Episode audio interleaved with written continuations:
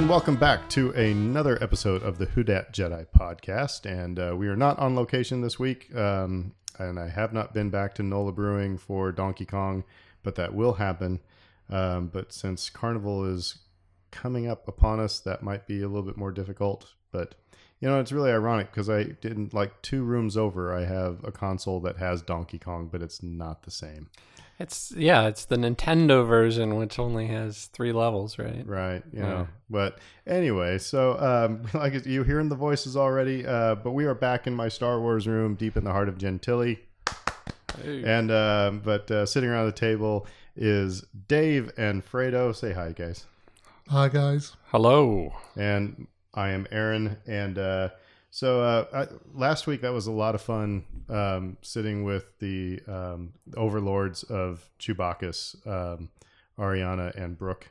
Um, they were very gracious with their time. And Dave, that video you put together was awesome. If anybody hasn't seen it yet, um, it's on Fox 8, right? That's right. Yeah. So, So- thank thank you for that. Yeah, I uh, it was fun putting together. It was just a natural offshoot of the uh, of the interview that we did with them, and and they were great to have on, and they gave us a lot of really cool sound. So You know, that was our first like interview, and you know, it didn't we, nobody was prepped with anything except I think you probably gave them some notes of what we would talk about, but they just jumped into you know being a part of the podcast right away, and so that was awesome. I thought it was a good conversation, and I I think it helps. Number one, you you get the passion that they get for what they do, so it makes it a lot easier. You're just asking them to share what they love, and so they did.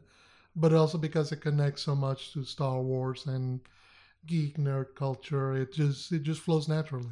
yeah, so uh, we'll we'll have some in the next because Chewbacchus has not happened yet. It happens in a couple days as we're from where we're recording this episode right now. Um, and we're all looking forward to it. Um, Dave's already, you can't, this is an audio podcast, so you can't see it, but Dave's got his um, Mardi Gras colors already, and it's Mandalorian with the baby Yoda, and it says, I got the baby. So, it's an incredible shirt. We found it, I think, on Etsy. My wife did, and it was like must have that shirt. It's so good. like things like TeeFury is the most dangerous thing to ever pop up on my feed because it's like, that's where I got, I'm wearing a Monty Python shirt. It's the killer bunny rabbit, you know, so, um, Fredo's just wearing a nice polo. Well, you know, I didn't. All my t-shirts I had to wash. There you know. go. Um, but anyway, so uh, like I said, we got Chewbacchus coming up on Saturday. We're looking forward to that. Um, and uh, so yeah, we'll have some reactions in the next episode. I'm guessing it's going to be fun because it's Chewbacchus and it's Carnival. So anyway, That's the idea, right? yeah. Um, so um, tonight, though, uh, well, first we got to get to our normal um, uh, trivia segment here, and um, I, I feel like I should share the one that I didn't want to share earlier, but we'll just leave it at that. So anyway, um, so all right, we'll go around the horn, and hopefully you enjoy playing trivia with us, and uh, we're gonna need to find some like uh, uh, if there's any sequel trivia that we can get. Um, or yeah, the sequel trilogy. So anyway, uh, there's there's Josie in the background, not Donkey Kong. It's just a just a mutt. All right, so uh, I'll ask Dave. Um, let's see here. Who reassures Luke after Obi Wan's death? There wasn't anything you could have done. And we'll pause so you, our audience can think about it. That would be uh, Princess Leia. It is. It is Princess Leia. I loved uh, Robot Chicken's take on that when you know Luke says, "I can't believe he's gone." She's like, "Oh, what? The old man that you only met three hours ago just died, and you feel that loss?" Said, "I just lost my whole planet." Right. so, anyway, that's yeah, that was an easy one, Dave. I feel embarrassed that I gave you that one. Ah, it's fine. So, Yeah. I, it would have been embarrassing if I'd have flubbed it. So that's uh, that's pretty good. All right, so I'll give you uh, Fredo. I'll give you one from the Phantom Menace. Right. What species introduced in Phantom Menace has lidless red-orange eyes and gray-green skin? Hmm. Lidless red orange eyes, and gray green skin. and an offensive. Yeah, Dialect. it's about to sound an offensive uh, way of speaking. Uh, that'd be the Neimoidians, aka the Trade Federation. That is correct. Yes. Which I, I never understood why those guys. I mean, like if you said they're representatives of the Trade Federation, but making it sound like the whole planet just made just as a Trade Federation, I'm like, okay, that's weird. But you know, that's Star Wars. We have one ecosystem per planet, and we have one job per species, apparently. That was the one critique, really, of Phantom Menace, and like when I remember when the prequel bashing started and everybody turned on it. Uh, I, I- you know, for a lot of it, I, I didn't understand it, and I was like, I still like this movie a whole lot, but the Nemo- Neimoidian stuff, I'm like, yep, that's a little Yeah. embarrassing. Yeah, I bet I bet they'd like to have a mulligan on that one. Yeah, Well, Um, particularly when you can just simply put in some weird alien tongue and just put subtitles underneath. You know, uh, well, that's the thing is that I, and it was actually, um, yeah, it, it's been my criticism of of well, again, I'll go back to the Last Jedi. That you know, the one guy that's like, I told him not to park on the beach. Mhm. You know, it's like he sounded like a hick from Oklahoma. No offense to our listeners in Oklahoma. Um, everybody's got their hicks, but why not just make a, an alien voice and you know put in subtitles? That would have been totally Star Wars, not you know Uncle Jesse on the beach. Well, So, what are your thoughts on uh, tell that to Kanjiklub? you know? Um, it uh, yeah. I love the line, and I love delivering the line. Of course, you know, there's and this wasn't on. This is just you know me, you know, uh, just you know projecting here. But um, of course, there's a little bit of a kind of a fun homage in the fact that that's the way Jabba the Hutt was supposed to sound. I mean, Oh yeah. the the dude was this big burly Scottish dude, right? And then of course Darth Vader's voice. You know, he was got that that thick English accent. You know, almost almost bordering on Scottish. So. Which I remember I saw this video on YouTube that said that apparently all of James Earl Jones's lines for A New Hope were recorded in like two and a half hours one Yeah. Saturday afternoon, and he got paid something like like two thousand dollars maybe at the most. wasn't much. You go, I- "Here you go, thank that. you, thank you, done, bye, and you're like, okay, and next thing you know, it's put into the movie and it becomes iconic. Yeah. Yeah.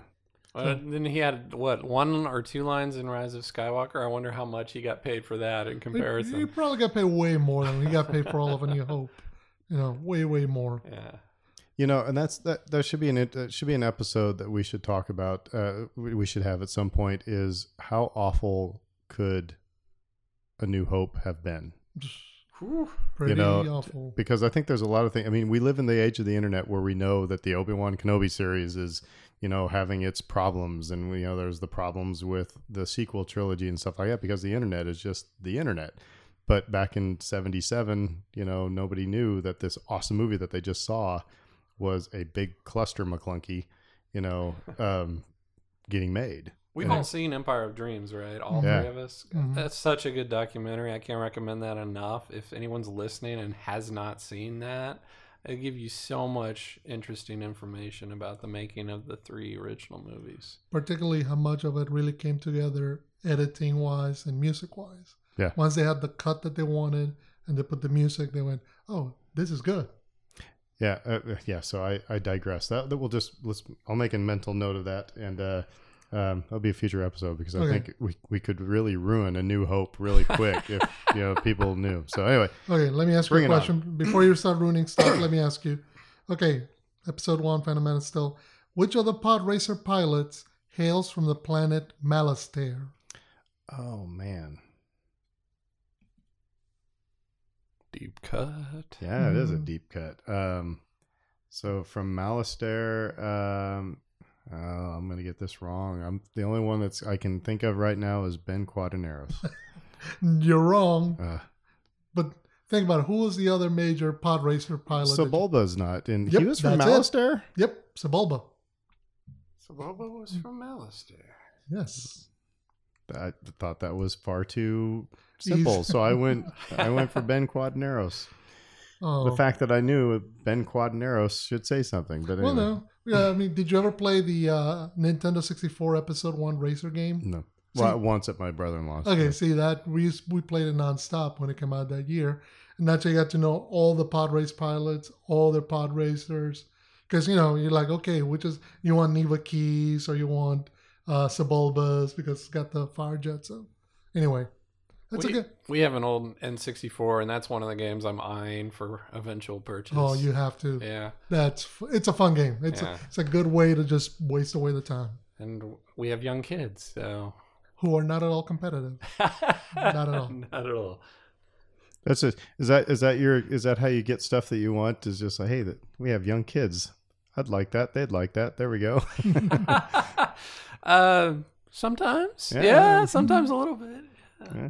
I'll be honest, but uh, you know, I I do try to see where we our interests can align too. You know, it's like I'm not getting some violent Uber shooter or something and saying that that's that's for the kids. No, I mean, you're not gonna get GoldenEye 64 for the kids. no, Let's no. play Grand Theft Auto, kids.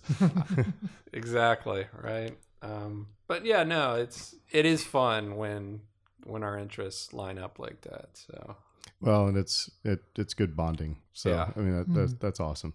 So, uh, pardon me, I just keep hacking here. That's just great for podcasting. So just McClunky that out.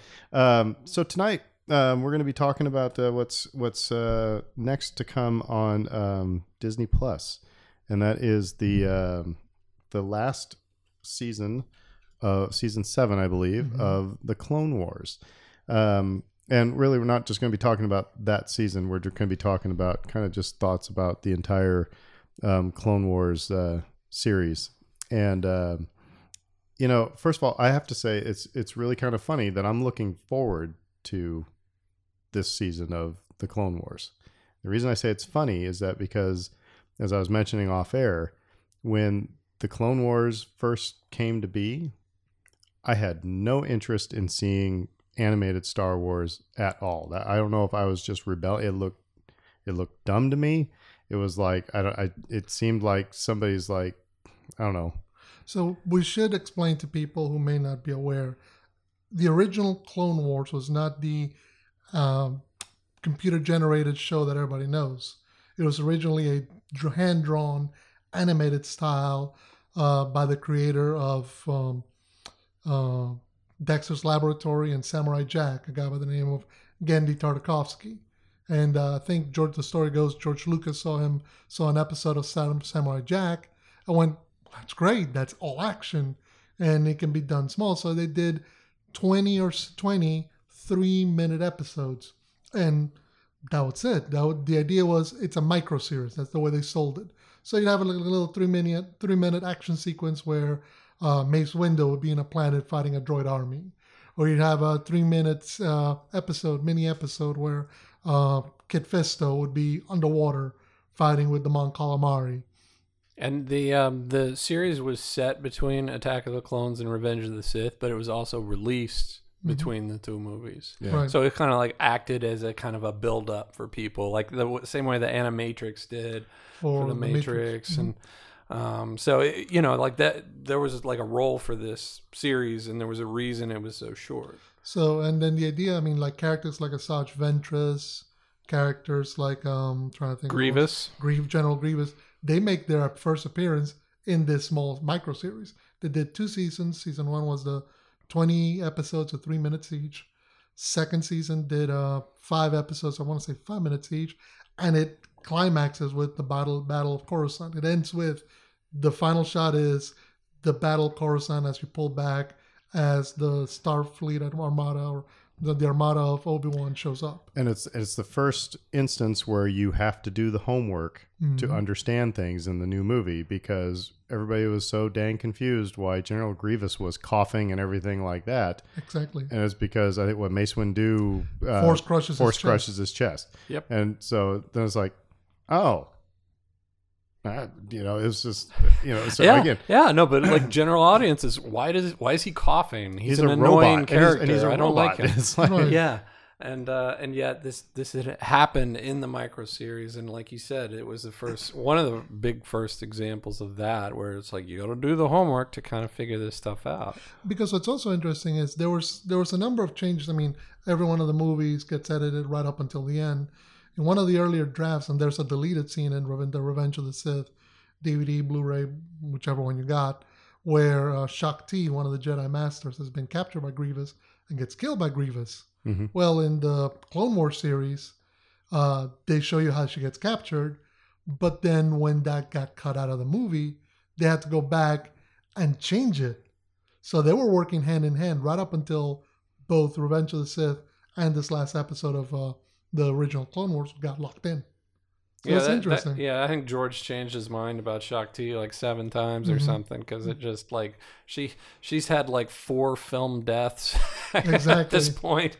so so it starts as this uh, this micro series Mhm. and then turns into um, what ends up being six seasons Of a- of of an animated um, TV show that was aired on um, Cartoon Network, right? Mhm. Yeah. Cartoon And, Network. and so Disney. that yeah, it, it shared the name, but it didn't share any of the uh, story. Um, it was a separate entity. Um, there was no real crossover except with the characters. Mm-hmm. Um, so like some of these characters who had been introduced um, in the cartoon series made it into the the other cartoon series, and so um, and it was released after the fact. Um, and it came on the heels of the animated movie. right, which acted like kind of like a pilot for them. Right.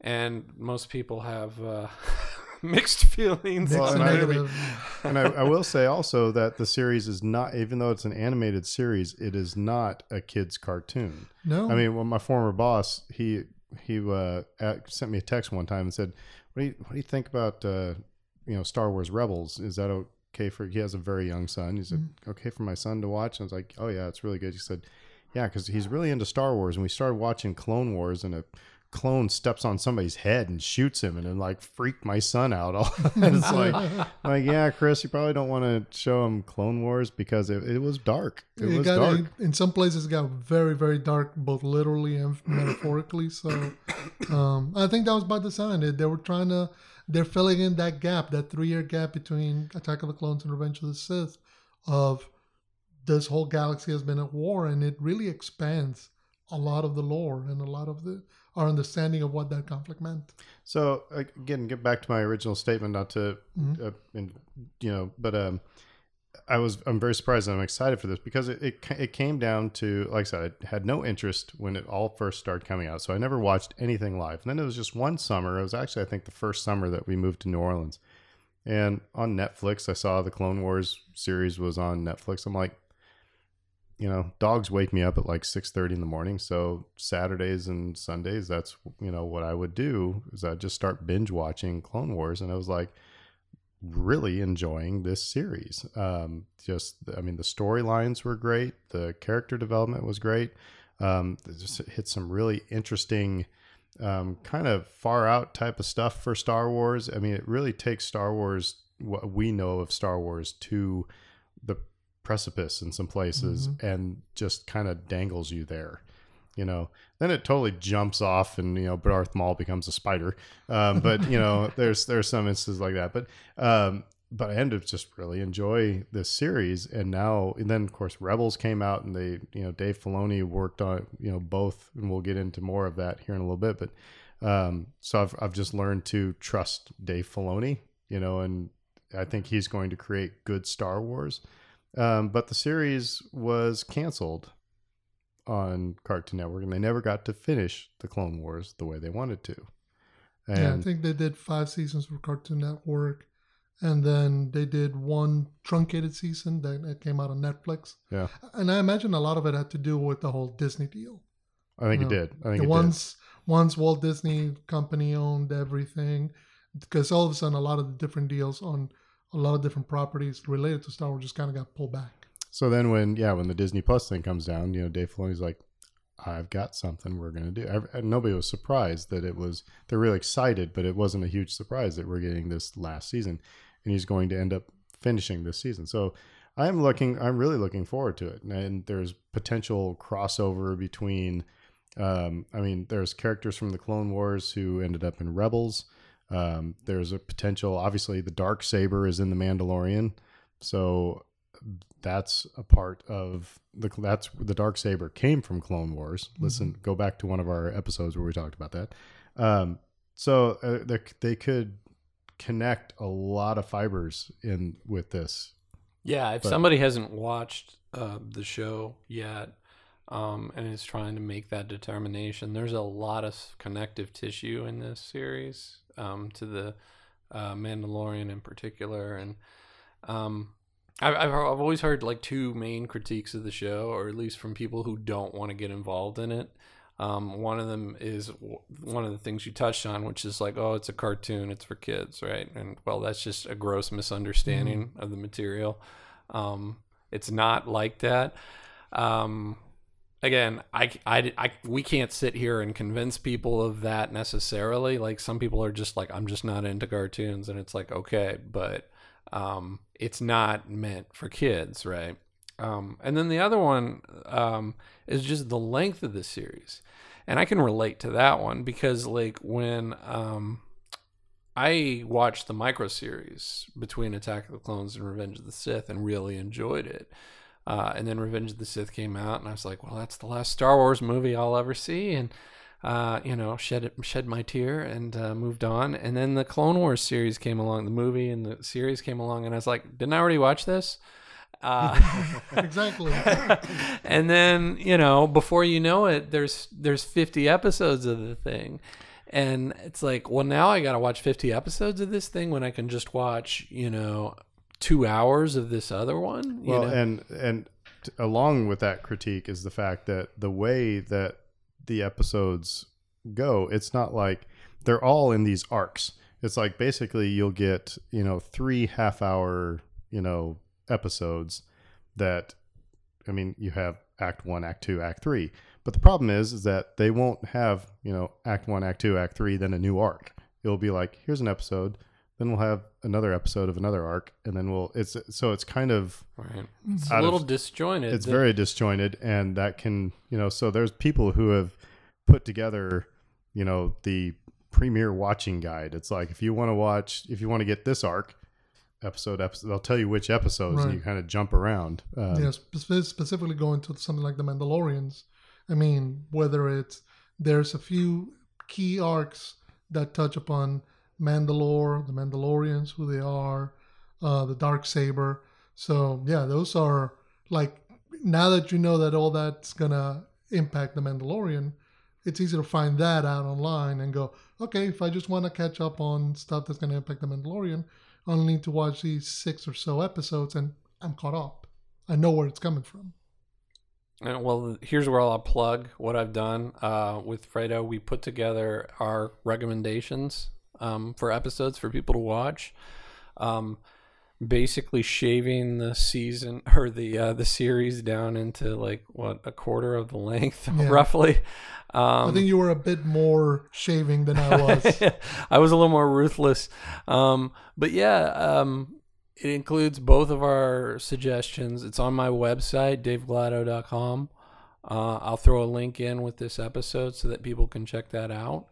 Um, and again, it, it it also gives you a little bit of a synopsis of each episode and each arc, so that people can kind of decide on their own.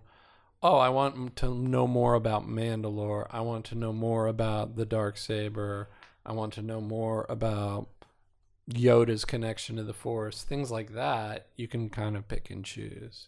yeah and the again the things that i end up really liking about it uh, and i've mentioned it on previous episodes maybe we'll just go around the horn and what we all Mhm. liked and maybe didn't like too much about it. Um, but first of all, I do want to say that it's interesting that people of the younger generation than the three of us, so you know, people who are in their twenties, pushing into maybe into thirty, but mainly those you know later twenties.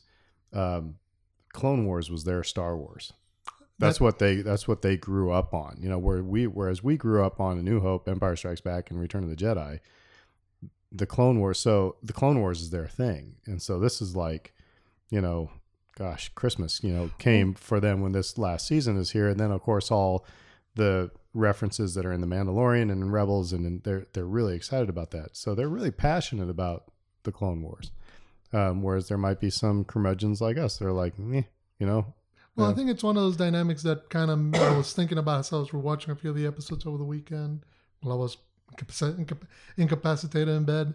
Uh, it was one of those things where I'm like, it makes sense. This is hitting them. This hit them at the right age, because if I were to tell people about Ahsoka Tano, people our age, I'm gonna go like, "Who's that?" Any Star Wars fan who's 25 or sorry. younger, That was they're gonna be freaking out. that was me in Star Wars Rebels. I, I was watching Star Wars Rebels from the get go, and then like at the end of season one, and it's like Ahsoka Tano is uh is Fulcrum. Everybody's like, "It's Ahsoka," and I'm like, "Oh, Right. okay." I'm like, "Yay!" it's like, you know, but I and I had to go watch Clone Wars. That's uh, obviously before I started watching Clone Wars. You know, I was like, "Oh, okay, now I understand why people were so excited about this." Mhm. You know, um, But like the idea of like you go to uh, Galaxy's Edge and the the lightsaber that they're you know that they're offering her lightsabers right next to Anakin's and Obi Wan's, and Yeah. they're as coveted by the newer generation of fans. And it's one of those things that kind of puts it in perspective. It's like you think Star Wars is, well, for us is the original trilogy. For a lot of the newer fans, it's Clone Wars is as vital a piece of that, if not as more. So the things I really dug about it, um, you, uh, I, I, I mean, the, the th- I real I really enjoyed um, it's end of season three. Um, this is one of those places where they took you to the edge of the cliff, and that was the Mortis arc, Mm-hmm. um, where you start talking about, um, you know, kind of the nature of the Force and is Anakin the chosen one. It's a really trippy arc, um, but really really cool. Mhm. Um, and if you've watched Rebels, there's some references to Mortis in there, and we talked in our couple episodes ago about how it was almost in the Rise of Skywalker. Um, I also like there's an arc in the last season, season six, of where Yoda learns how to, you know, can well to maintain his identity beyond death.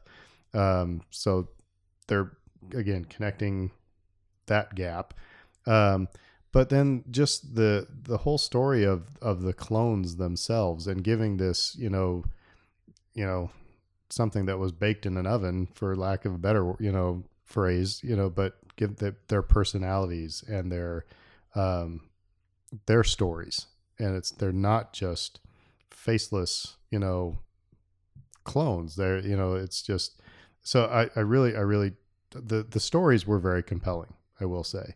I remember there was also another um, episode where there was a, a Jedi who was he was of the same species as Dexter Jettster, hmm you know the the cook. Oh, Pong Krell. Yeah, that's right. Yeah, and he uh and he's he was a McClunky. I mean, he was he was he's kind of he's a kind of a jerk, you know.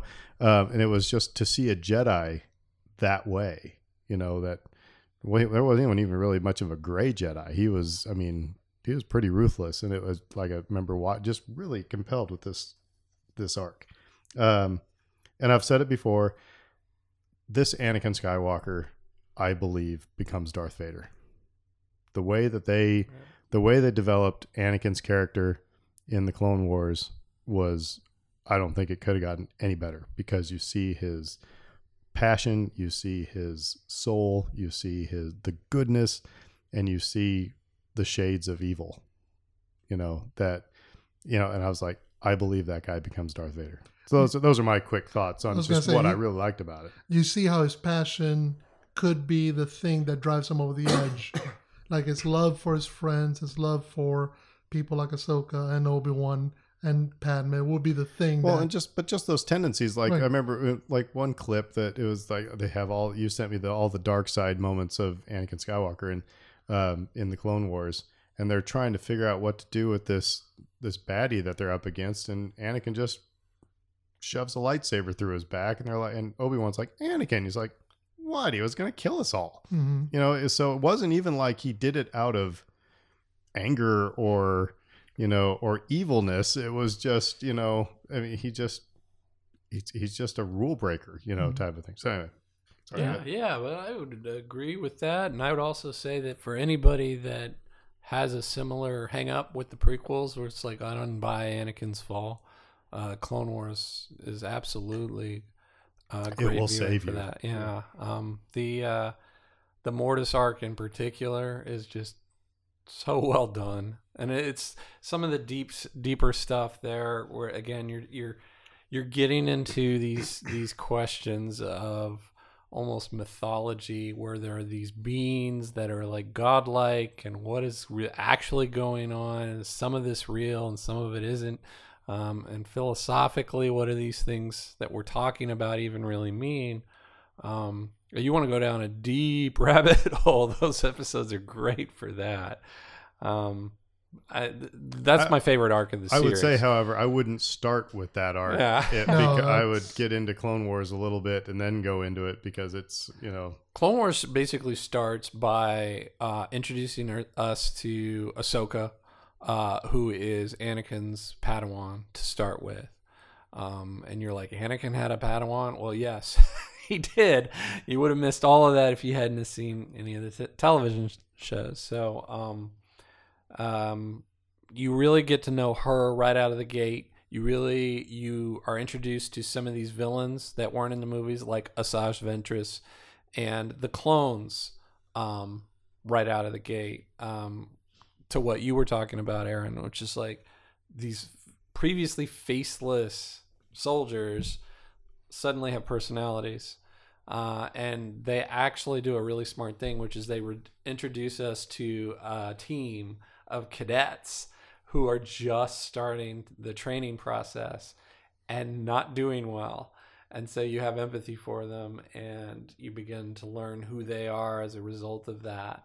And eventually they play a really large role um, in this series and in Rebels. Yeah.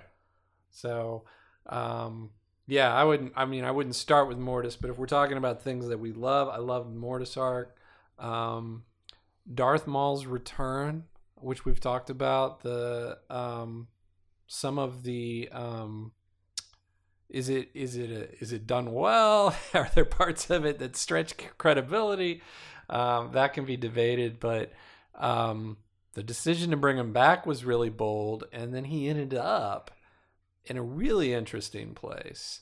Um, it took him a little while to get there, but by the end of his appearances in Rebels, you're like, whoa, this character has so much more depth than I ever thought possible. Um, and so his arc will help people, especially people who saw Solo and were like, what? Where did he come out of? that was, that was my brother. Yeah, I've mentioned Yeah. that before. Um, so I love the the Maul stuff too. Um, that stuff really jumped out at me. Um, yeah, I, I mean, I'll let Fredo talk. Uh, about yeah. No, I was gonna say because what's what's interesting. First, I love that arc that you're mentioning about the not evil because I don't remember him being that evil Jedi Master, but he wasn't evil. He was just uncaring. He was he was Patton. Yeah, very much. so. Uh, He he- was, uh, actually, it, it was pretty much Patton. Yeah. It's uh, I'm gonna throw my troops into the into the grist, and then gonna get turned over, and I don't care as long as I get victory. That it's a four episode arc at the start of uh season four, which is like if you're gonna go rank seasons, like seasons three, four, and five, like the very best of the show. Um, but that whole four episode arc because it kind of it's presenting real world problems, real life problems that forces in the military have to deal with, that officers have to deal with, with having to manage, you know, the, the demand of a chain of command that says do something that you know is not really to the best of that's going to bring about the best outcome for your men. The idea of, okay, maybe how much can I skirt the line between obeying a, an order that I know is not necessarily technically the best, but that may work. Um, so, and then what happens when you get told flat out, do something that you know is going to result in the death of uh, your troops, which is also interesting because in this case, his troops all look like him. They all have different personalities, but they're all of a nature similar to him. So it creates a weird dynamic. That's an awesome arc. Um, all the stuff with the Night Sisters and Asajj Ventress. That's, that that's was another one. stuff. Yeah, and that, that's another place where they take you to the edge. Um, But I, yeah, it, the Night Sisters. It's all about um, they're witches, and it's Mhm. about magic, and is the Force magic, you Mhm. know, and that, you And know, you can use it.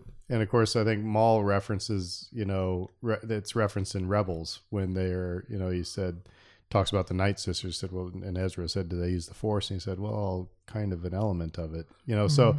yeah, I I dug the Night Sisters Right, as and- well. Well, it's interesting seeing the Mother Talzin, who's the head of the Night Sisters, is that that was a design from way back in episode one, 1999, that they were designing a Sith witch, and they're like, okay, this is scary. No, we don't want to use this. They went back and recycled it for the show. So But- Filoni is like, no, no, we're not throwing that away. We're I can still eat that. So, but and this is where I think this is the genius of of the Clone Wars, and it's kind of what we talked about in one of our early episodes of this podcast was what makes it Star Wars, you know, and how do you how does how do you make somebody feel comfortable? Um, because in all this episode, you're seeing clone troopers, you know, that looks like Star Wars. You're seeing lightsabers, okay, that's Star Wars. You're seeing Anakin and Obi Wan, so you got these things to make you feel grounded in. Okay, I know where I'm at, and then they take you to these weird places you know, and, but you'll go there because they have enough familiarity in other things to make you again feel like it's not just slapping Star Wars on the name Mhm. and then doing stuff with witches. You know, it's it's really really well. It's just really really well done. There's a couple of arcs that uh, one introduces uh, Captain Tarkin. Yeah. Which is a hilarious thing to go like when he says, "Oh, my my captain knows this piece of information," and they have to go rescue him from this prison, and it's so it's like a three episode get out of jail arc, and it's really cool. But then you get to see the beginnings of his relationship with Anakin. That of course we get to see in episode four later on. But then uh, towards the end of season five, when they have the an answer to the question of how come you never saw Ahsoka in episode three, how come you never heard of her? There's a resolution to that question, and he's integral to that, and you get to see kind of Tarkin at that point coming into his own hmm in a way that's just you just hate the guy. You just can, can't help but hate that guy. I live um, specifically thinking about the characters who got short shrift in episode three. Um, Grievous. Gr- Grievous, uh, Padme, hmm um, Padme has a lot of good arcs. Jar Jar has some good moments in, in the series as well, and and so like especially Padme, um, who just you know they sort of wasted in the third movie. and Bail Organa as well, because they're working hand in Right. hand. Yeah. One of the things that, that everybody goes is like, okay, they just went to war. It's like, and it was interesting. There's a whole episode where they're they're talking about figuring out how to pay for this war, how to pay for more clones. And they filmed a lot of stuff with her and Bail and the beginnings of the rebellion uh, for episode three, and all that ended up on the cutting room floor. So it's good to see them go back to it here, and you get to see some of this stuff, these seeds of an eventual rebellion, which Yeah, I I would agree that I, again I think this series, you know, it does it it does save. You know, it, it saves the prequels for you in in some in some respects. It's, you know, because again, there are elements like you said. Padme is you know, like God combing her hair. Anakin just let's She's think about when her- we're in no, Naboo. Yeah, no, she's not. She's um One it- other character I was gonna say before, right quick, Count Dooku. I love the Count Dooku in this series because he is both regal and stoic and clearly in charge of his of his dynamic uh, with the separatists. But there's moments when people get the upper hand of him, and it those are fun because you get it's it's like you get to imagine Christopher Lee kind of brought low and having to figure it out. But again, another element, one thing that in Revenge of the Sith that threw me for a loop was when, you know, Anakin says, My powers have doubled since we last met Dooku. Mm-hmm. And I'm thinking, you know, I thought, okay, I guess we're talking about episode two. No, I mean, there's, you know, they're referencing stuff that happened in the Clone Wars. So it's again a little bit more if you had to do the homework.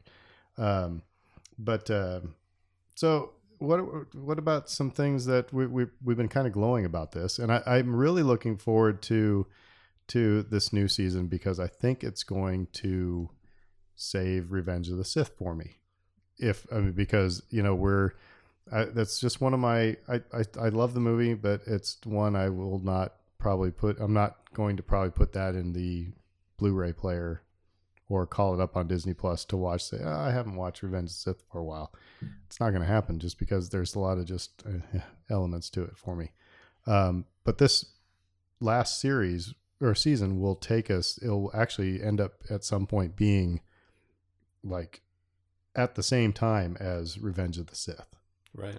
and I think it's going to be actually the Siege of Mandalore uh, arc, and we can talk about that a little bit later. But anyway, um, I, I so I'm, I'm really looking forward to it because I because Clone Wars did, like Dave, you said, makes you feel better about some of these characters that you know were kind of misused.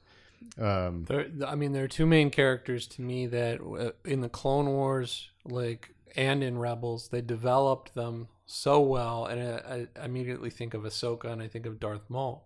Um, and from the previews that we've seen for this final season, that it looks like the two of them are going to play play prominently Yeah. in that, and I'm like, that's awesome because I want to see how they got from point A to point B, from Clone Wars to Rebels, you know.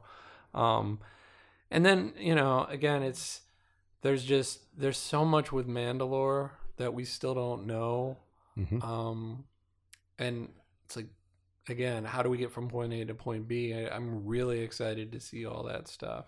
And we we did kind of gloss over the Mandalore stuff in the, in this um, series that we'd seen. Um, some some of that stuff's kind of hit or miss for me in terms of how entertaining it is.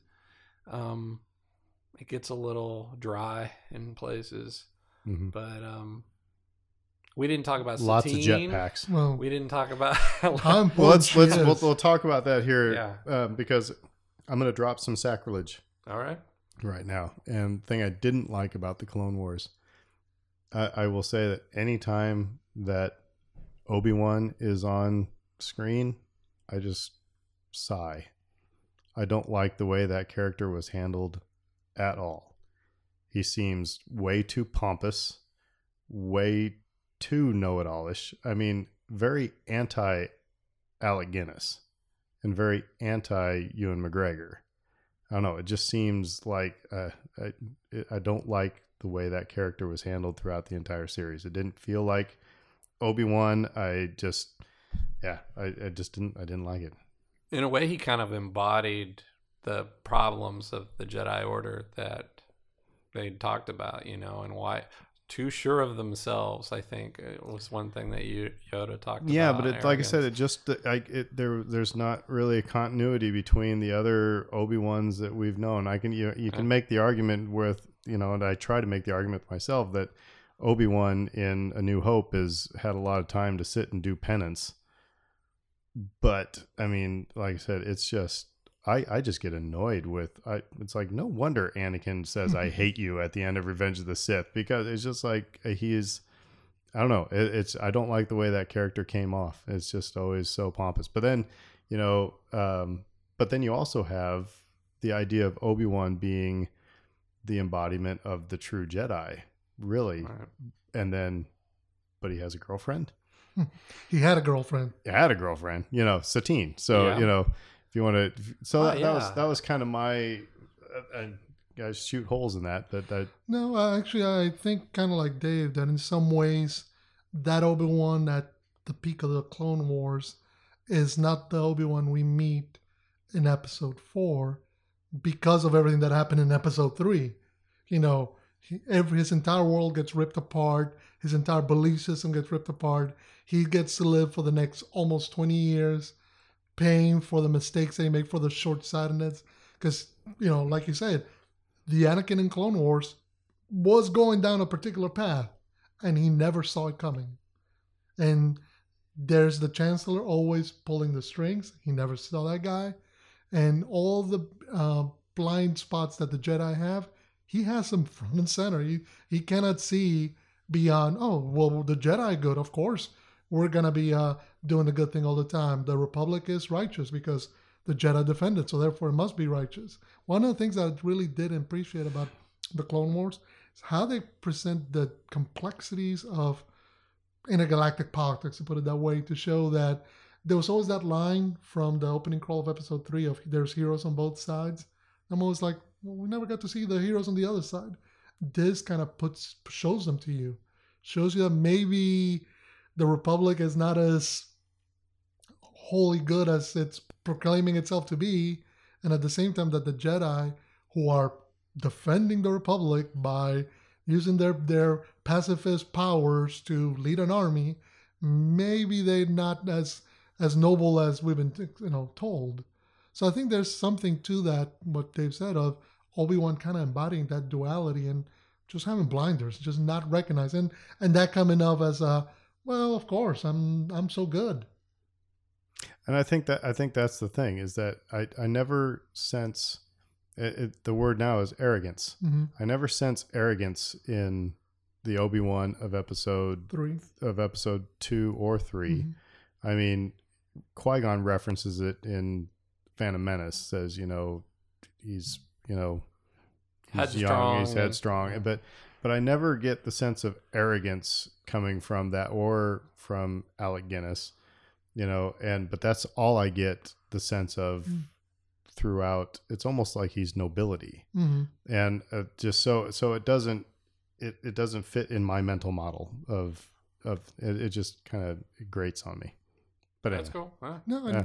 the other thing I kept thinking is, you know, it makes it makes sense if he's sort of nobility, why Qui Gon would pick him, having been Padawan to Count Dooku. Maybe he's like, oh, my master taught me, so therefore I got to go pick somebody like him. But you know, it's one of those things. It's it's a characterization. Every, every iteration of him has been slightly different. Yeah. That's why when uh, um, Ewan McGregor did such a great Alec Guinness in episodes one, two, and three, and hopefully in the Obi Wan series, you know, why we connected so well with him because it felt like the younger version of the character we meet in episode four. But you know, different property, different media is going to have a different iteration. So I said things that I didn't like about it. Mhm. What What about you guys? What anything that just makes you kind of I, it was really fun to watch, but the Emperor felt a little overpowered at times. I'm thinking of one duel in particular. Um, but yeah, he just um, he's out there wrecking shop, and again, it's fun to watch. But it's like, is he really that powerful? Like this guy's never gonna go away, and I guess he never does go away. Uh, yeah. Oh, you're, you're you're talking about the yeah the the saber duel between uh, Darth Maul and yeah, Mhm. yeah um, and his- Savage Opress. and his brother. Yes. So Savage. yeah, and like um, the way that he could put Dooku on his knees as well. You know, like just the um, the level of power he could exert over others was um, to me was probably a little overdone because because you never see anything close to that in, in the any movies, other. yeah, I mean get it. like he he if anything he restrains himself most of the time and then he's like oh okay i guess i'm gonna have to kick your butt now and and then he does but there's filler you know i mean like there's always gonna be a critique because there are these episodes that don't re- revol- result in outcomes that really push the ball forward You know, the, however, I do want to say something. Just just popped Mhm. in my head as you say that because people talk about filler all the time, especially Right. when I was listening to the podcast about Star Wars Rebels, and they say, "Oh, here's another filler episode." It's like if you listen to a symphony, people are usually going to probably check out and fast forward through the slow movement. But if you check out through that slow movement and if you like just skip that track or go, you know, go out to the the lobby during that movement or whatever, then the finale is not going to make sense to you. Because you're going to miss themes that were introduced. You're going to miss, you know, things the composer was doing. They don't just write that movement because there has to be that many movements. So it's like we we get critical of, of filler and i think whenever so that's why i try to push myself that when i hear somebody say that episode was a filler episode then i'm really going to sit and stare at that and say okay what are they especially after the fact after the whole Mhm. series is out let's see what you know there were what seeds are they planting but Right. and yeah so so i have no problem with that I, I think your critique is fair. I think Yeah. your critique is fair. That it's just like you know how many slow movements are you going to give us? You know, Right. There, there are many. Um, and again, I'm, I think when I sit there, there, there are times where like I'll be grinding through several episodes, and I'm like, oh, that got my attention, and so I'm gonna put down my phone and I'm gonna watch it closely, and then, but there are a lot of times where I'm just like.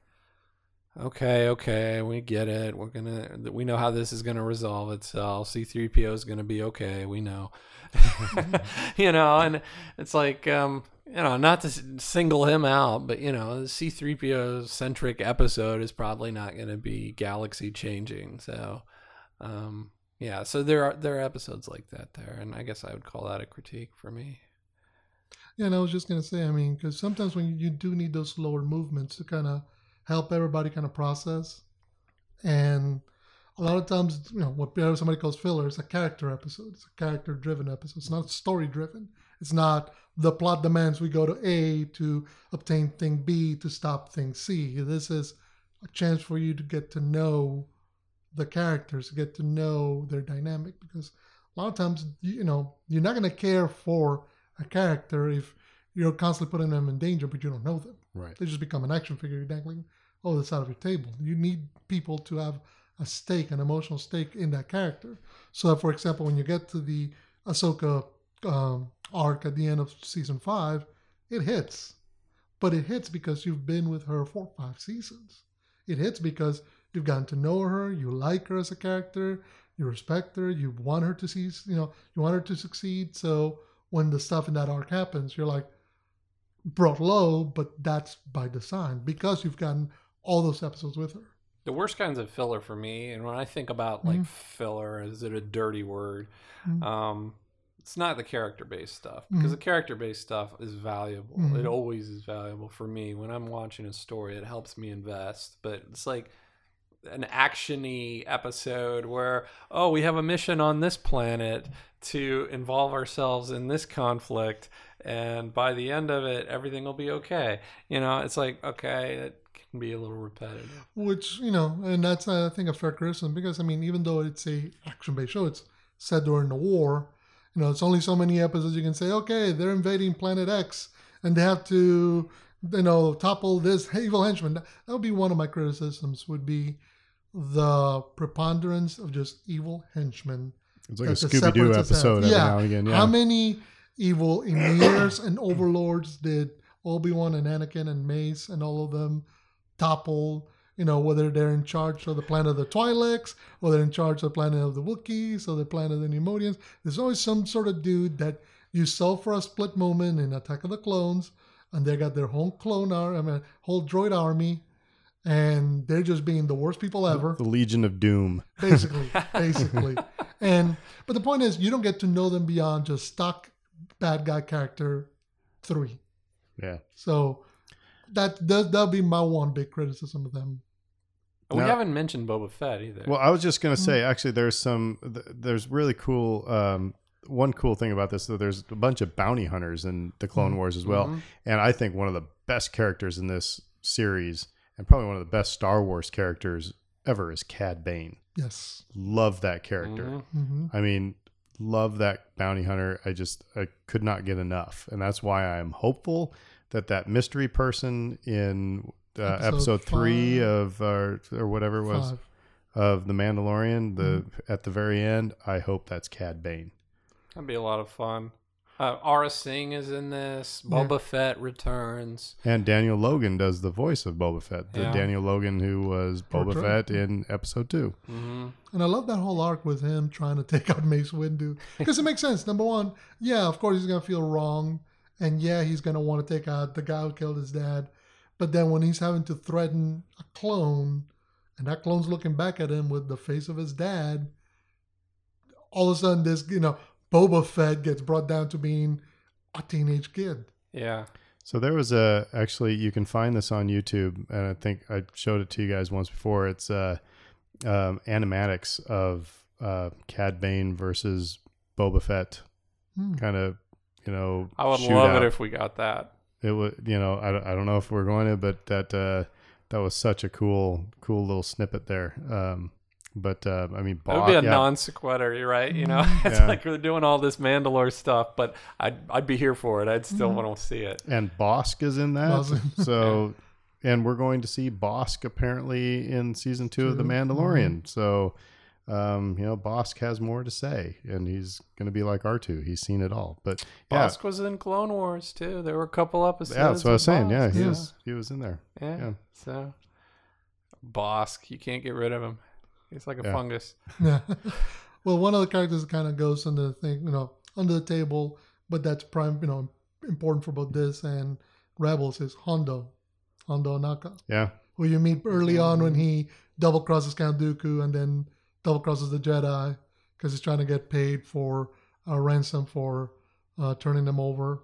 And then it's interesting. where you see him start and then when you see him again in Rebels, Mhm. how much has changed. And yeah, I mean, I didn't know much of Hondo when I mean when he came into Rebels, hmm and then watching the Clone Wars episodes, you know, with Hondo was kind of yeah, it was disjointed. Um, but um, Yeah, because he starts off as just this bad dude. He's this pirate, and Mhm. he's not nice. right, Uh, and he's they soften him considerably. yeah, it becomes your crazy old uncle, you Yeah. know, who you know who uh, always has you know beer in the car or something, you know, type of a character in Rebels. I mean, but of course they kind of have to tame that down because Rebels was a kids show, but you know, More so, yeah. And Mhm. and there was some stuff with the end of Rebels. I just went back and I re- rewatched um, Twin Suns. mhm. Oh gosh, like we were talk- you were complaining about Obi Wan's portrayal earlier, and I'm like, in Twin Suns, it's perfect. It's perfect. yeah, and it's it's so good. Um, and again, like the that might be the biggest endorsement I can make for this series is that it makes Rebels an even more rich, a richer experience. And I love Rebels, and I, I would highly recommend anybody sit down and watch that. So So the the new season that's coming out, um, I mean, 12 episodes. we're not going to spoil anything, but we've got there's going to be a um, Siege of Mandalore arc. I think that's three three episodes. Mhm. Um, so we're going to find out what happened to Mandalore, and at this point, um, actually, I think, um, yeah, well, I guess Bo-Katan would be ruling Mandalore with the dark saber. No, but I thought that was at the end of Rebels that you got the Well, dark but- side. Uh, well, that but that's pre Hmm. episode four, so uh, maybe I'm getting things. See, that's the thing. That's the danger. there's Some I think that we're at the point. Oh where no, the I'm sorry. No, no, no, no, no, no. Okay, never mind, Yeah. never mind, never mind. Because they end up getting the dark saber from Darth Maul's cave on. Uh, Yeah, yeah. so- So no, I'm sorry, but but however, um, I mean, Bo-Katan is in there, um, but um, we know that uh, Moff Gideon was part of the siege of Mandalore, wasn't he? He Mhm. was Admiral Gideon at that point, or something, something like that, right? So there could be. I'm not saying that is going to be in there, but it could be something in there. Um, Put it this way: Dave Filoni wouldn't have put he's involved in Mandalorian and he's involved in Clone Wars. He wouldn't have put all that information in those last two episodes of the Mandalorian if it's not going to have be impacted in some way at the end of Clone Wars. But it'll be it will be interesting to see how. I, I do want to know how the dark saber got from Bo-Katan at the end of Rebels to Moff Gideon. hmm That will be interesting to see how they explain that. Um, so we're we're gonna have that arc. You're gonna have an arc called the Bad Batch, which are I think five clones that um, were I don't know just designed a little bit different. So Mhm. they're a little bit different from your typical clones. So that's going to be a big army shoot 'em up type of thing. Because with you know, I was just thinking there was one arc at the start of season six that explains how Order sixty six kind of came to be, and how some of the characters from Clone Wars ended up in Rebels without having gone over to the bad guys. Well, I mean that's that's going to be part of uh, because I think that Siege of Mandalore happens right around Order sixty six. so I wonder if And I mean, in Rebels, you know, Rex says that he and Wolffe and, Took their and Gregor took their chips out. right, And but there was in the Clone Wars, they did discover, fives. yeah, with fives that he had a chip or something was going on because he started, yeah, well, there was one one other on top that you know goes and kills a Jedi because his chip is malfunctioning. He's thinking it's it's go time. yeah. Uh, so I'm wondering if the Bad Batch arc will touch even further on Order Yeah. 66. I don't know. Um, we're also going to have um, an arc. Uh, well, Ahsoka left the Jedi Order. hmm Spoiler And- alert. Well, yeah, I mean, sorry, um, she left. I mean, she's not there during you know Episode three. episode three, so you know something happened. But she left the Jedi Order, and so she um, goes down into the underworld, and ha- there's going to be a whole arc. And eventually, she comes back to help them with the Siege of Mandalore. So that's going to be interesting. I read the Ahsoka novel um, about a year or two ago, and she references there. There's references to that as well, where um, flashbacks to where because basic well, spoiler alert, give you a second to turn this off. But anyway, I mean, she um, basically fakes her and Rex's death. I think a type of a thing. I mean, she buries. it, you know, it's makes it seem like you know they're not living. So, um, but anyway, there's it's going to be interesting to see how they all do that because yeah, Rex gets out without uh, turning on his Jedi, and he and the other clones go hide out on whatever planet they were. Mhm. Um, so what are the, this?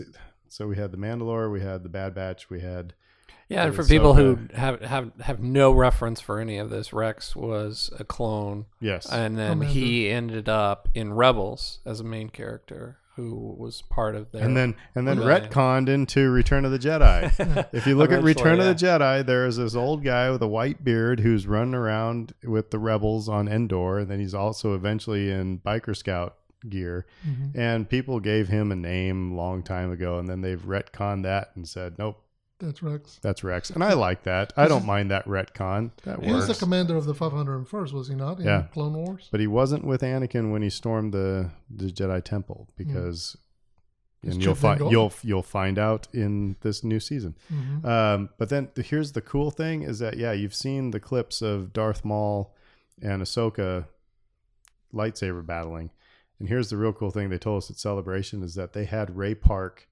do all of the saber stuff in motion capture, Mm. and so all of that when you see Darth Maul with a lightsaber, it's going to be Ray Park. And that so is really cool. it was Mhm. very cool. It was very cool. Um, so you know, and in Rebels, it's made clear that you know Maul and Ahsoka have a history, Mhm. hmm but you you know, but you don't really get it all that much in the Clone Wars.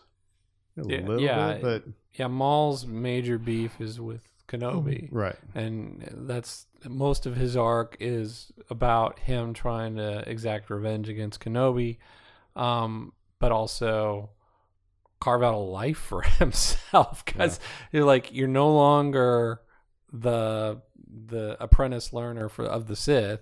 That that slot's been taken.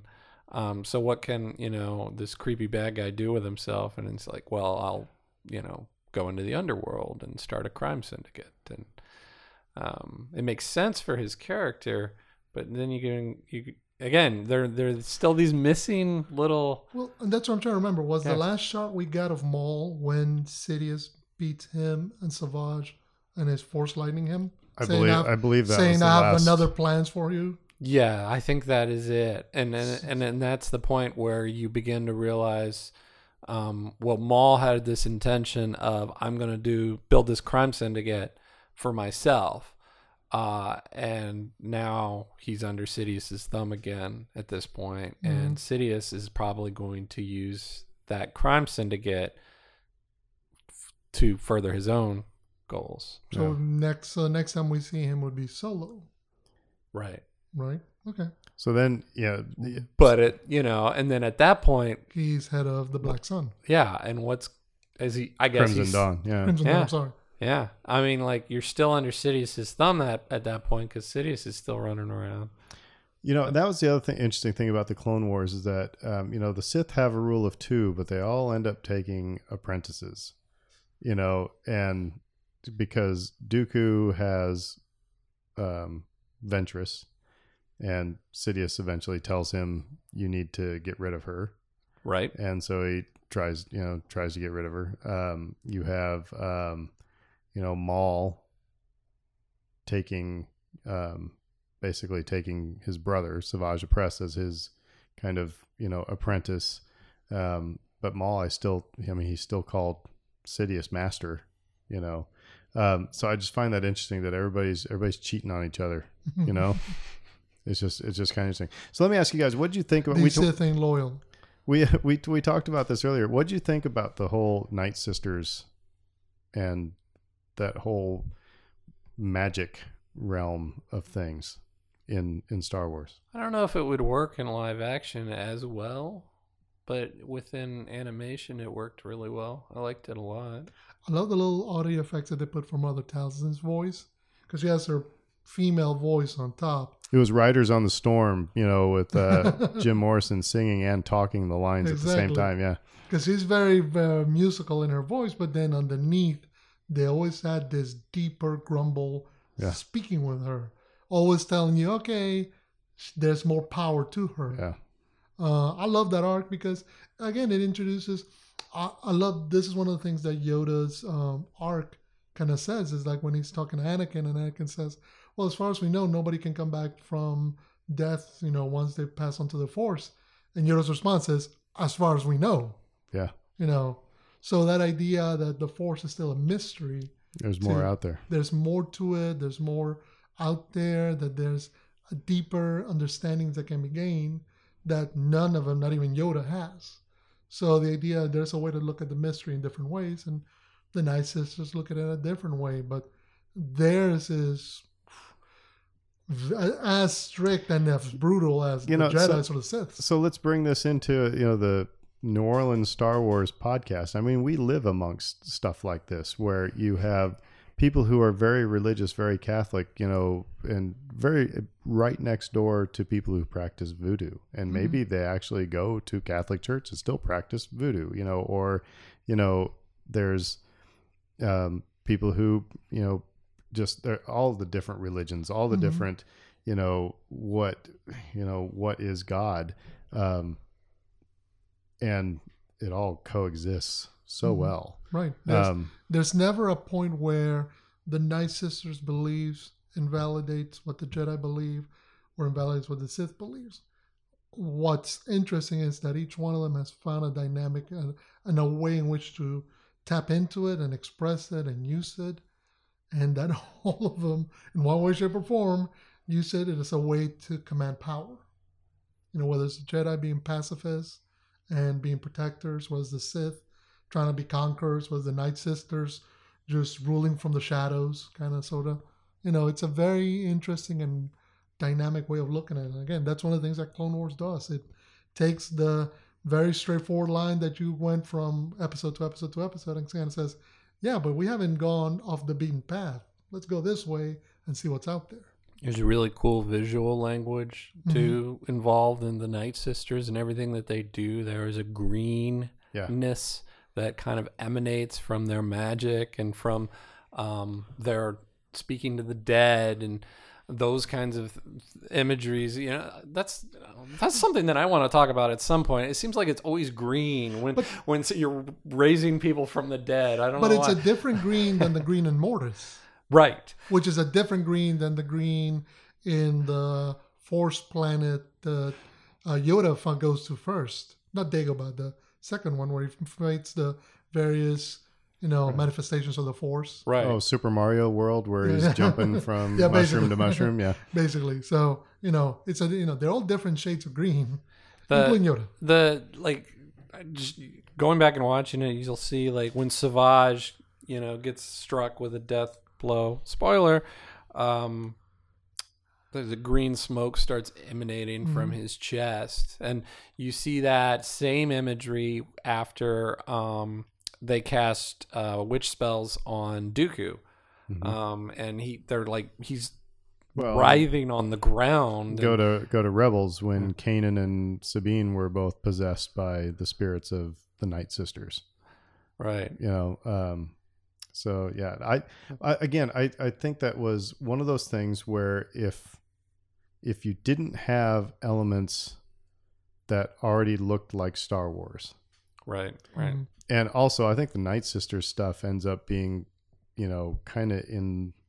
It's not at the beginning of a season. No, So we're we've been we've been into this for a while. So again, people are kind of used to okay, I'm in Star Wars. If you would have started with Night Sisters, then you would have went, what is this? yeah i think they show up in season three I'm almost certain that it is. But the but the fact that they are, you know, um, again, you know, they they create Shav- Savage Opress, you know, which is Darth Maul's brother. Could have been any other being, but we're going to make it look like somebody That you know. that you already know. See, that's why again, I I find what they're doing really quite genius. That I'm going to throw really weird crap at you, but you're going to feel good about it because you're going to feel like you're in a familiar place. Well, what's interesting is that the even the in-world explanation is they go to Count Dooku and say, "Oh, you need a new assassin, right?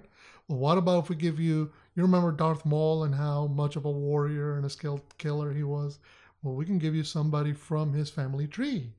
And he's like, "Well, sure." So they give him Savage, who is a brother to Maul, and then that becomes the reason why he ends up seeking out Darth Maul. So they, you know, even though they probably had it in mind that they wanted to bring back Maul, the way that they found to connect these pieces was rather interesting. Also interesting how that diverges Asajj Ventress's character away from what we had seen beforehand, because up until that point, she was just one of the villains. So, um, go around the horn. Just to ask both of you, what do you what are you looking forward to most? With what are your maybe not expectations, but what are what are your hopes? What do you? I mean, going into this last season that's coming on Disney Plus. Um, I'd say Ahsoka. Uh, uh, interestingly, for me, uh, she's never my never been my favorite character, but I just I find it so interesting with where we left her previously in the Clone Wars, which is she had left the Order, to where she ends up in Rebels. Um, I just I, I want to know more, and I want to see more of like what that life was like for her, where she was like, "You're you're on your own," and I want I want to see what that entails for somebody with her abilities, and um, again, she's become such an important character for so many people too. I just uh, I know that Dave's gonna handle her really well, so I'm excited for that. I think most most Cool. of all. I think I want to see most of all how it all connects to episode three, because this, you know, it's very important. You know, this has been the expansion that we. If you only saw the movies, you don't know that you need. You know, you don't know that. Oh, yeah, what was the Clone Wars? Well, here it is, and it's six seasons, going to be seven seasons of action and warfare and loss and hope and everything. And I just want to see how this is going to connect to that movie and how is it going to maybe change my perception of it or how it's going to improve my perception of it just to see okay how does how do these two pieces fit now And see, I'd take it a step further and say the connections into Rebels. Like, Mhm. how did Maul end up the exile on on Malachor? Mhm. You know how how'd that happen? Um, you know how did um, so yeah, I'll, I'll like say and yeah, how did how did uh, Ahsoka become you know Fulcrum. Fulcrum? Um, how did Yeah. rex get away?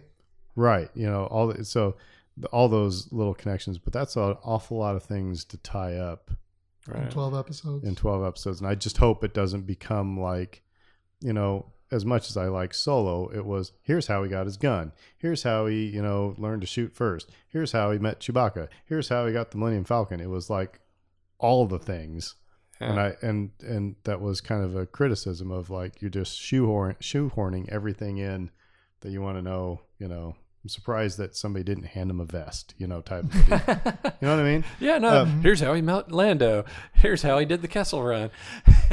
Right, Yeah, was- everything. So um, it's like, well, guys, we just got told we're not getting a second movie, so let's get some more stuff in there, you know. Um, so I hope that there's those connections, but if there aren't, I, I mean, that's why there are books. So, um, so if you were to recommend to your friends, we've been talking, our friends here listening to this podcast, um, they probably have Disney Plus, and that season seven is, uh, you know, going to be going to be there in a few weeks. Um what should they do? Should they just sit down in a weekend and uh, how long did you guys did the math. How long is Mhm. it going to take? If you Uh, want to binge watch clone wars how much of your life are you giving up If you want to watch every episode, you're talking about over 50 hours, which seems a little, a couple days uh, you know, couple, three days. two straight, two and a half straight days. Um, just don't bathe yeah, exactly. here's Um, here's the best thing though they're only like 20 minute episodes Mm, they fly Yeah, they they go by pretty quick. Um, my recommended viewer's guide is about 16 hours instead of over 50. And so if they watch that 16 hours then they're going to go into this final season feeling pretty good. I think so. Um, and if they want even more depth, they can go with Fredo's recommended viewing, which is about 22 hours, but still less than half of the full commitment. Yeah. So the way I figure, you know, Dave's giving you maybe a couple of seasons of a Netflix show. Yeah, yeah. It's like basically two seasons of Stranger Things. You know, just Yeah. sit, bang it out right quick. You know. Meanwhile, I gave you maybe one full season of the X Files.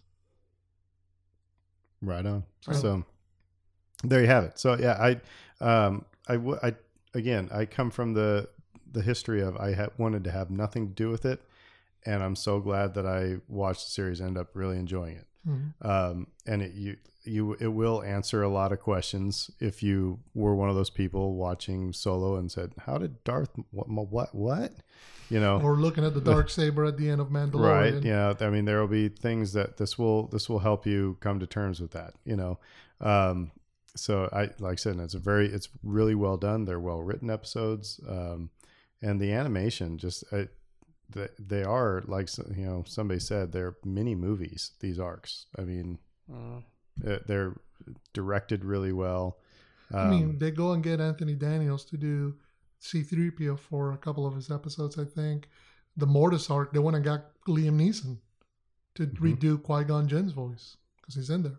you know and the and the voices they got for some of those other characters you know Mhm. like anakin obi-wan yoda they all do very well you don't you you realize that that's not frank oz but you don't really care all that much um, which is surprising Yeah. as, as you know yoda is frank oz and frank oz is yoda but i mean it, this one works um, It does. I think after a season or an episode or two, you don't even really notice. even though yoda looks really grumpy through this whole series he's the most grumpy looking yoda that there ever was He's not getting enough sleep. Yeah He's fighting war. So, um, just real quick, uh, we- we've talked about the the Mandalorian, but uh, or I'm sorry, Mandalorian, but Clone Wars. Um, but there was an announcement. Uh, Project Luminous is going to be this thing that they uh, they announced back at Celebration, and all they said was they just gave Project Luminous, and they had some um, some authors uh, that were involved in that. One is living here in the New Orleans area, um, Daniel Jose Older. Um, so, what do we? What do you think? Nobody knows what this is about. It's going to be announced um, coming up soon. But what do you think? I mean, when I hear Project Luminous, I'm thinking it's something about the Force. So just to give you right quick what the poster says, it says the force is what gives a Jedi his power. It's an energy field created by all living things, dot dot dot, until dot dot dot Project Luminous. That's Dead compelling. Right, right. All living things. Dot dot dot. Like okay, so now it's dead things. Uh, and it, yeah, it's several great Star Wars authors, right? Claudia Gray, Yeah. Claudia Gray. Justina yeah. Ireland, Yeah. Daniel Jose Older, So it sounds Cavan like Scott, and series Charles of- Soule. series of books. We think Mhm. maybe. Because I'm trying to think. Ever since Disney acquired uh, the Star Wars license, we haven't had a book publishing arc in the way that the old Del Rey arcs used to happen for the expanded universe.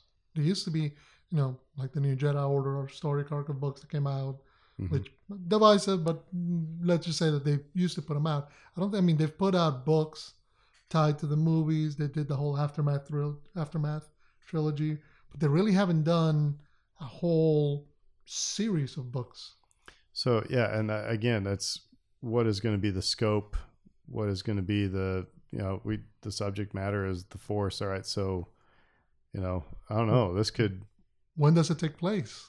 this could really you know turn some things on their head. So Right. I mean, Um, it's interesting. They got five authors, five authors who are well versed in Star Wars. We're gonna. Mhm. This is going to become a book club, isn't it? This podcast. well, w- I d- book and TV probably right because Yeah. we're gonna have a lot of TV series uh, to Yeah. talk about still. Oh, which by the way, uh, throw in something else. Comic books. You know, Marvel just started the new Star Wars comic book line. They brought it back. In the first issue, they explain how Anakin's lightsaber got brought back from Cloud City. Well, they kind of have an image. Showing somebody wearing Jedi robes holding out the Anakin lightsaber that got cut off Luke's hand at the end of Empire, and that Maz Kanata gives to Rey, uh, not to Rey but to Finn in Force Awakens, saying, you know, where'd you get this? That's, that's a good question for another time. Yeah. Apparently, this is what's going to explain it. So we're going to become a, a TV book and uh, comic book uh, podcast. Um, and we haven't we haven't done this for uh, since one of the first couple episodes, but just real quick before we sign off, uh, what have you been geeking out over that's not Star Wars related? Uh, I I guess I can start. Go, I, go for it. I, I'm making my drum set here, um, not just a home decor. um, Clothing hanger. I've actually I've been digging into getting just. Uh, I wanted to play my drum set more, but I wanted to. Uh, the passing of Neil Peart kind of in, inspired this, and I was like, you know, I've always loved Rush, and I've played along just what my interpretation of Tom Sawyer would be. For example, you know, I can play along to it, but not play what Neil played. And so I found a transcription of what Neil played, and so I'm learning that. And so like every day after work, I'm sitting behind my drum set, and I've got the transcription and um, realizing that I'm not Neil Peart. Um, and but at least, but it's it's fun to to uh, uh, it's it, I've always known that Rush is such an amazing group, and that what Neil did was just as musical as what Alex and Geddy did, but how seamlessly it fits is I mean, until you study the music, you don't realize it. I mean, you hear, yeah, okay, that fits, and okay, yeah, he's doing some of the same stuff Geddy is, but when you realize he's doing the exact same stuff Geddy is doing, or you know how, like I said, how all these kicks and everything, it's just it's making me kind of geek out. It's kind of like my friend who he's a trumpet player, and he would always, um, I mean, what he would do during the summer in his practice time, he would listen to Miles Davis solos or just whatever trumpet player and transcribe those solos and then learn how to play those solos Mm.